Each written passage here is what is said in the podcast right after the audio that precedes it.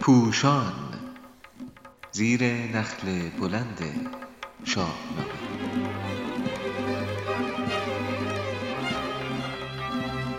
نوشته ای از پوشان. چاپ شده در روزنامه ستاره صبح. در تاریخ 29 تیر ماه 1398 به قلم علیرضا قراباغی گوینده پونه ولیزاده. شاهنامه خانی از زبان فردوسی خردمند. داد و دهش.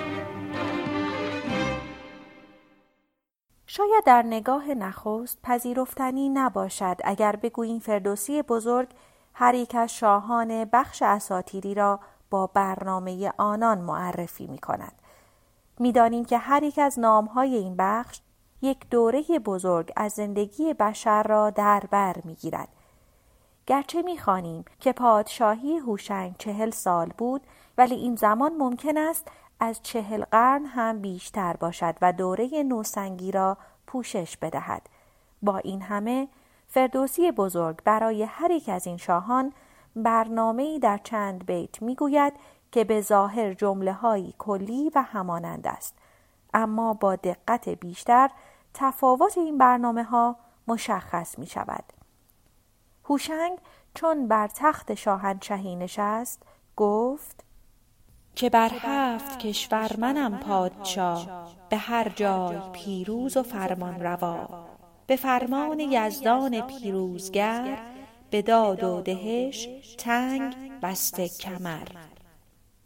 همین دو بیت برنامه است که می‌توان آن را به زبان امروزی چنین بیان کرد. در عرصه خارجی هیچ نیرویی را نمی‌شناسم. بر همگان پیروز می‌شوم و باید فرمان مرا اجرا کنند. در عرصه داخلی آنچه را به عنوان فرمان خداوند در زمینه نیکی می‌شناسیم در سه بخش داد دهش و کار انجام می‌دهم.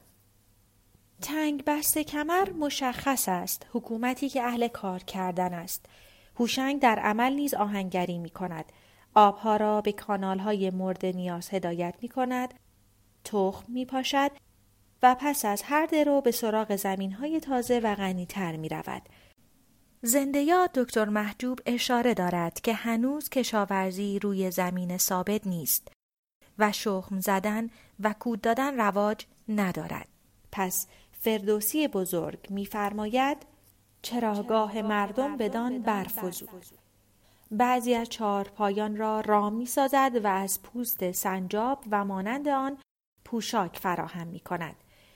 فرمانروایی جهان هم مشخص است. تا جایی که انسانهای آن زمان می توانستند پیش بروند طبیعی بود که قدرتی را در برابر خود تاب نمی آوردند و اگر با نیروی روبرو می شدند آن را شکست می دادند و اموالش را قارت می کردند. فرمان خداوند هم با توجه به اینکه هنوز صحبت از موبدان نیست می تواند برداشت عمومی از خیر و نیکی باشد.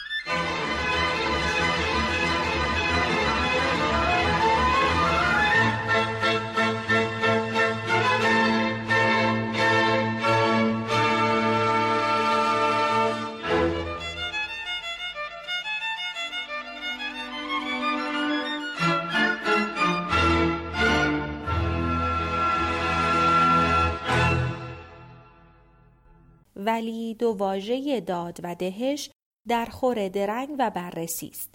آیا داد همان دادن و بخشیدن است؟ همچنان که برخی دادار را به معنای دهنده و بخشنده جهان دانستند. در این صورت داد و دهش به شکل واجه مترادف به کار رفتند. آیا داد به معنای قانون و دادگری است؟ در واقع دادگری بدون قانون معنایی ندارد. زیرا دادگر باید مطابق قانونی نوشته شده یا برداشت عرفی از فرمان خداوند یا هر چیزی که منطق و خواست همگانی بپسندد عمل کند. با غرور می توان گفت که در شاهنامه فردوسی حاکمان از همان آغاز برداد به معنای قانون و دادگری در برنامه خود تکیه کردند. فردوسی بزرگ در بیت بعدی داد را معنی می کند. وزان پس جهان یک سر آباد کرد. همه روی گیتی پر از داد کرد. ما در نظر نداریم از ایران باستان یک مدینه فاضله دروغین بسازیم و با اوتوپیا پردازی واقعیت ها را در تاریخ بپوشانیم. بیگمان ایرانیان نیز از همان آغاز مانند مردم دیگر به غارت همسایگان دست می‌زدند و برای همین در فرهنگ ما دهش از سوی حکومت فضیلت شمرده شده است و مالیات گرفتن از مردم امری ناپسند به شمار آمده است. یعنی پادشاه و حکومتی خوب بوده است که مالیات ها را میبخشیده و دهش فراوان می‌کرده و در گنج ها را بر همگان میگشوده است. کسی که در بعض دستهایش چنیل بخشنده باشند. امروزه می‌دانیم که چنین حکومتی بیگمان باید پایه های خود را بر جنگ و غارت بگذارد تا بتواند دهش کند پس ما به دهش حکومت ها نمی بالیم و آن را ارزش نمی شماریم. به این می بالیم که در برنامه شاهان استورهی آنچه در اندیشه و فرهنگ مردم نیکو دانسته می شده داد بوده است و شاهنامه از آغاز پایبندی به قانون داد در اوستا آیین و قانون را ستوده است